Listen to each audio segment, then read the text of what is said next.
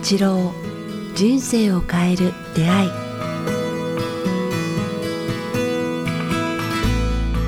こんにちは早川洋平です。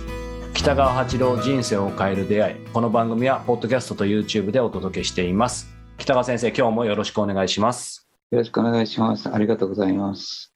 はいさあ今日はですね、えーはい、リスナーの方から、えー、ご質問いただいています。ちょっと今までにあのないようなご質問だったので、ぜひ取り上げたく、えー、させていただきます。はい、はい、えー、69歳女性の方からいただいています。はいえー、はじめまして、えー、私は社会に貢献したく、地域の交通安全を見守るボランティアをしています。えー、地域分隊の分隊長として、えー、5年間やってまいりました。素晴らしいですね。ところが、この度、本部の副隊長の役を、えー、拝命しました。素晴らしい、うん、結婚してから専業主婦として40年、人の上に立ったことなどはありません。本部の分隊長にもなれば、分隊が集まった時に、えー、100人ほどの前で挨拶などしなければならず、市町村の偉い方々もいらっしゃいます。話せるのか今から心配で夜も眠れません。北川先生はたくさんの方、経営者の方々の前でお話しする機会が多いと思いますが、たくさんの方、地位のある方の前でスムーズに話す方法があれば教えてくださいということで、はい、いただいてます。これは聞きたい方多いと思いますよ。あ私、正直言って、まあ、この方ね、2つ忠告あるんですけども、はい、忠告って言いますか、ああのこうすればいいよっていうのがあるんですけど、その前に、はい、あの言いたい、私自身、挨拶すごく下手なんですよね。苦手って言いますかね。そうですかね。はい、あの詰まるんです。で、あの自分のしゃ自分の思っていることを伝えるのはできるんですけれども、はい、なんかあ今日も天気、えー、よよくてあ皆さんななんて言うんですかね。おお久しぶりございますじゃないけども、はいはいはい、なんかよ良き日々のお集いくださいましてありがとうございますとかいう挨拶は全くダメなんですよね。あいわゆるよどみなく綺麗にね、もうししどろもとろで、はい、何っていうかその世間世間のよく上手、議員さんたちとか市長さんたちとかありますよね。なんか校長先生たちが上手に挨拶するのは、見ててすごいなと思うぐらい、はい、私は全くできないんですね。うんうん、であ自分の子供のあの父兄父兄として、はい、卒業式の時にあの挨拶頼まれたんですね、父兄代表で。で挨拶してくださいって言われた時に、全くできなくて、ひどろもどろなんですね。ああ、てるし、眼鏡落とすし、はい、子供たちはゲラゲラ笑うし、はい、なんか、あ本当になんか苦手だな今でも苦手です。あの挨拶したりなったり、いきなり喋る方が、あの、ありがたい。とにかく世間的な挨拶とか地位とか名誉があるような挨拶の仕方はとても苦手なんですね。はい。だからまあこの方に伝えたい、うん、私はあの自分の自分のことではなくて自分の得たものとか、はい、あの自分のあのなんていうか、えーと、神から授かった法則だこういうことはあのよどめなく喋れるし 1000, 1000人いようと1500人と一一番多かったのは1800人ぐらい前の人を相手に喋ったいうことがあります。それも平気なんですね。はい、300人とか350人とか結構3、400人いる中で、はい、まあ、立派な人たちとか社長さんとか偉いとか政務さんとかなんか市長さんに近い人たちがいっぱいいらっしゃるんですけども、はい、そういう中で喋るのも全然平気なんですよね。平気な平気というかあの何とも思わないというかそれは自分を売ろうとしてないんですから、はい、自分をよく見せようとか、全くない、ね、うまく話そうとかもなさそうですね。はい、で、相手を解き伏せようとかいう思いは全くないんですね。そういう時はね、すごくスムーズに話が出てきます。はい、ですから、えーと、いろんなとこで今日はもうだだから今日は成功するぞとかうまく話すぞと思うとこう、あの私はもうダメなんですね。こう評価を受けようと思って評価を気にして喋ると全くダメなんですけれども、うん、そういうのを一切捨ててこう自分の思いといいますか得たもの、はい、えー、をこう、えー、なんか伝えようとするときは、うん、本当にこうなんていうか出て言葉が出てくるんですね。なんか自分をよく見せようとか、評価を得ようというのは一切捨ててしまうと言いますかね。本当に自分の思いと言いますか、私はこういう思いで、えー世の中に役立ちたいっていううん。ことを伝えていけば、あー本当にスムーズも出てきますね。うん。うまく話すより、やっぱりその気持ち、心で伝える、心で話すことのがなんか伝わりそうですね、あ結果的に。でその話す内容も評価を得たいというのではなくて、うんこんなことを、こんな大事なことだけを伝えたいというのをちょっとメモして話すといいと思いますね。なるほど。うんででそれを評価とか、人がどう見ようというのは全くなくて、本当大事な真実だけっていうか、こううんあの交通に関して、自分はこう思いこういう思いで今、やりたいと思ってますし、こういうふうにして多くの人々にこうあの事故なく生きてもらいたい、人を救いたいという思いをこうはい。あ。のやってきたということを話せば、全然それはあのこうドキドキすることでもないし、うん。恐れることでもないし、評価を受けることでもないので、うん。喋れるんですよね。うん。なんか、まあ、いつでもそうなんですよ、生き方もそうなんですけれども、他人から評価を受けない、受けることを気にしないであの生きていくと、すごく楽なんですね。こう講演だけじゃないですね、先生おっしゃった通り、普段の生き方すべてに。へ下手下手でいい、だからそさっき言ったね、い一番最初は、この方に言ったのは、下手でいいよって言っていたんですね。うん。路地を踏んでもいいよっていうか、うん。下手で路地でいい、でも情熱だけ持ってればいいんだっていうか、本当ねそれううん。ん、だから、本当に自分はこういう思いで、こう、そうこの、なんて言いますか、今の、あの、交通指導って言いますかね、うんその仕事をややりたいし、やってみたいと思うし、それで引き受けたみたいでいいと思うんですね。生き方は下手でいいし、ね。下手でいい。で、挨挨拶も下手でいいし、うん。ひどろもど、ひどろもどろでいいと思いますね。私もそうです。もう本当言葉は拙いし、ひぞろもどろだし、上がるときは上が上がるし、こう、うんままままがね、メガネ吹いてたらメガネ吹っ飛ばしてしまって、ゲラゲラ笑われたりとかするけれども、もうそれも自分なんですよね。うんうんだから、そこで評価を求めないで、こんなあドジな私ですっていう感じでいいと思いますね。うんうんうんうん。だから、こう、堂々としてればいいですね。こはい。うどどいわいわゆるどん兵衛、どん兵衛で走るって言いますかね。ああ、はい。はい。あの、下手でいい、どん兵衛でいいね。一番かっこよく一番で走る必要ないって言いますそうかね。ですね。うん。どん兵衛で、えー下手でドジで、でも、あの、最後の最後まで誠実に走り切る、うん走り切りたいっていう思いがあれば、うん、いいと思いますね。きっとね、この方、このご質問にもあるように、まあ、当然ですけど、社会に貢献したくて地域の交通安全を守るという、そのね、本当に先生がよくおっしゃる動機の純粋性というか、純度の高いことで5年間やってきて、で、本部の副隊長の役を拝命するっていうことは、当然それを評価されてのことでしょうか、まあ、さっきのね、評価を気にしないっていう、もちろん話ではあるんですけど、なので、本当に、なんて言うんでしょう。自然体で、ね、自然体がまあ一番難しいってあるかもしれないですけど、なんかやってきたことにはきちんと堂々とされて、なんて言うんでしょう、そのだから伺いたかったのが、いわゆる立場、分隊長、えーと、副隊長になったからとか、隊長になったからっていう立場、場合によってはそれで逆にリズム崩したりとかもあり得るじゃないですか。そうですねこうはいあらねばならないみたいな。あんまりどうだって。そうですよね。その辺のなんかアドバイス先生にいただだきたかったなっていう。先生もまあ先生って言われるじゃないですか、このように。平気ですけどね。なんと、はい先生でも北川さんでも八郎さんでも何でもいいんで平気なんですよね。みんな先生と呼びやすいから先生でいい。うんまあ、この間言ったあれと一緒ですよ。こう、なんていうかな。定定石を目指すなっていうかね、こう、ああの、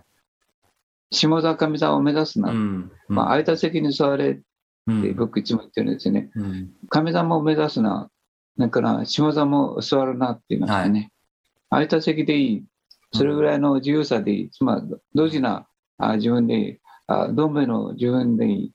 から、まあ、ここに来られてる文隊長さんたちもみんな、うんあの、なんか、同時な人ばっかりなんですね。そんなに志にある人たちとか立派な人たちじゃなくて、やっぱ迷いがあったり、なんか平凡な人たちだと思います。ただ、文隊長と名前をもらってるだけで、使命感に目覚めた方たちはそう多くはないと思うんですね。だから、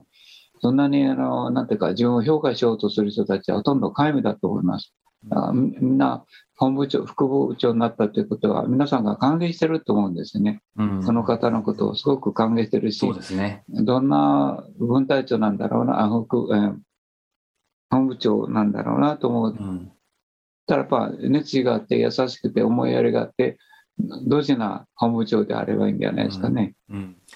あと、あれですよね。なんか、その評価を、周りからの評価を気にしないってことももちろんだと思いますけど、まあ、逆に言うとね、ここにも市町村の偉い方とかいろんな方がたくさん来てっていうんで、やっぱり確かに僕も最初そういう講演とかってやっぱりちょっとビビったりとかしますけど、やっぱり先生そういう意味でも周りの評価を気にしないのもそうですし、なんて言うんでしょう、周りの人たちに対してすごく、まあこの講演だけじゃなくてフラットですよね。僕のようなもうなんか若造とかと接する時もそうですし、もうもう上場企業のね、一部上場企業の経営者と話す時も、やっぱりすごくフラットですよね。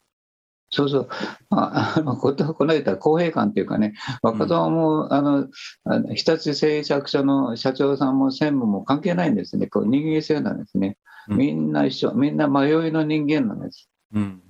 みんなドジで、あ。みんな大したことないんですよ。頭がいいって言っても、ただ勉強してるに過ぎないで、この人生を悟ってる人なんて、まあ、お釈迦様とキリストぐらいなもんで、あ。後の人たちはみんな迷い人ですね。うんうんまあ、羊の軍です。うん、うんですから、まあ、自分はそう、あの、そういう意味で少しこう、なんて言いますか、道が見えた人間という、こう、自信があるので、まあ、この方のことは別なんですけども、あの、まあ、本当にみんな迷い人で、自分と同じように、こう、いつも緊張しやすいし、恐れてるし、慌てふくま、慌てふためく人たちばっかりの中で、自分があの副部長になったっていうことを言えばいいんですね。うん大したことないけれども、なんか、皆さんと共に歩んでいきますみたいな感じで、ですね。心をね、うん。だから、こう自分が、うん、選ばれたとか偉いとか、いいこと言わないといけないとかいうのは、評価を全然、もう全くと言ってほど気にしなくていいと思いますね。だから、それはい今まで通りでいいわけですよね。その副隊長の役割をあんまり背負い込みすぎずに、うん、まあ、ほ本部長、副部長とか言っても大したことないんですよね。はい。まあ、本当のリーダーっていうのは一、一番大切なリーダーはもう、緊急の時とか、それから、なんか事件が起きた時に、あの、発揮できる人たちといいますかね、交通安全で、社あの交通が混乱した時に、パッと飛び出てきて、こう、なんて言いますか、日頃の訓練をこうできる人たちであって、えーうん、そういう人たちは非常に少ないと言いますかね。だからそういう人たちを育てるのが、こう、副部長の仕事なら、まあ、それを言えばいいんですよね。あ緊急、世の中緊急、本当にこんな緊急の時に、きちんと人々に秩序を与えることができる人がこう、を育てたいとかいうような、うん。あーあの思いを続ければいいと思うんですね。うん。うん。で自分の思いを続けるっていうことをはい。ですね、評価を評価を気にしない。でそうですね。うん。と、二つ目はですね、はい。何もう一つのことは、そろそろこう、まあ、60 69歳ですか、まあ、はい。60過ぎたら、あの今まで人についていくだけじゃなくて、えーやっぱ世の中にこう人を少しこう導くといいますかね、はい。上に立たないといけない経験上ですね、うん上に立上に立つべき時期に来たんですね。そういうタイミングだったのかもしれないですね。そあもういや、もうタイミングというか、もうやっぱみんなそうそういうあるべき。そういう役割ですよ。だいたい40、50になってきたら、えー今度は自分より後ろの人たちをそうですね。ちゃんとこう導かないと、自分の経験で導かないといけないんですね。ですから、どんなどんな人もやっぱり、そろそろ40代、50代、50代になってきたら、たくさんの人をこう導かないといけない、自分の経験上ね、うんそんな役役を引き受けないといけないと思います。はいだから、その役回りの年に来たというだけに過ぎないんですよね。うんうんだからその役を果たしなさいと言いたいですね。なるほど。あ、そうか。まあ、そういう意味でも、ななんて言うんでしょう、あんまり、まあ、淡々とっていうと言い過ぎかもしれないですけど、うんそういうものってことですよね。自分の生きてみた生きてきた道を自信を持っていいと思います。うんただ、ドジでどどんべだったけれども、下手だったけれども、うん誠実にまっすぐ生きてきたっていうことを伝えればいいし、それからこれからもうん交通事故のない世の中をしたいという思いを。なんか伝えるし、そういう人たちを育てていきたいといううんだけでいいんじゃないですかね。うん自分が評価を受けることは何にもない。うん評価を受けるとしたら、まっすぐ生きてきたことだけを認めてほしいだけで。うんうんそうですね自分はすごい人間だとか、うん。大したことないということは思わなくていいですね。ほとんどの人たちは大したことないから。うん。うん。うん。うんいやーありがとうございます。なんかね、これ聞いてる方、皆さんやっぱりね、あの、今日のようなダイレクトな役割じゃなくても、どこかしらね、当然人前で話すことってあると思うので、なんか非常に僕自身も、あの、少なからずいろいろ勉強させていただきましたけど、でもなんか個人的には先生、おっしゃるように、やっぱりその、なんでしょう、原稿書くのとかは違うと思いますけど、個人的にも。なんかそのメメモというか、なんか僕なんかもやっぱり、機会が、そういう機会あるときに、あのー基本的にはその場でやっぱり感じたこととか、先生が言ったように自分がこう得たこと、学んだことをお伝えしたいみたいな、そこだけなんですけど、やっぱりえーそうは言っても頭真っ白になる時とかも、あのーあるので、一応これだけは話そうみたいなものだけをなんか一個だけ決めとくと、ちょっと気持ちは楽ですね、個人的に。そうですね、僕も3、4個、話のつなぎとして3、4個のメモをこう、うん文章ではなくて、メモをね、メモですよね、もうキーワードだけけでもいいですよね。でそうそう、キーワードですね、安らぎとか、あ今まで来た道とか、うんそういうメモをしておいて、それをあの見ながら話して大丈夫だと思います。うんだから評価は気にしなくていいんです。みんなああなたと同じ、私も同じ平凡な人 人間で、みんなあのどん兵衛でいい、うん走り抜けばいいんですからね。そうですね。一一番かっこよくあの喋らなくていいんです。うん下手でいいです。うん、で、はいあのこ詰まっていいんですね。うん。でうん喋れない時間、10秒でも20秒でも、うんそれでもいいいいんですよね。うんなんとも思ってない。みんな、その方が微笑ましくていいかもわかりません。いいですね。はい。はい。はい。ありがとうございます。さあ、えーこの番組では、えー皆様からのご質問、ご感想を引き続き募集しております。えー詳しくは北川先生のホームページ、もしくはメールアドレス、北川アットマーク、キクタス .jp、北川アットマーク、KIQ、アルファベットの Q、tas.jp までお寄せください。さあ、えーそして、えー以前お伝えしました、えー千葉の断食会なんですが、6月10日もうすぐなんですが、えーおかげさまで、す、べ、て定員が埋まりまして、えーもうあと3日ということなんですけど、一応、えーまあ、毎日キャンセルが、えー出た場合にはですね、えー参加できるかもしれませんので、えーちょっとね、この今日の時点ではわからないんですが、もしご興味がある方はホームページの方からチェックしてみていただけたらというふうに思います。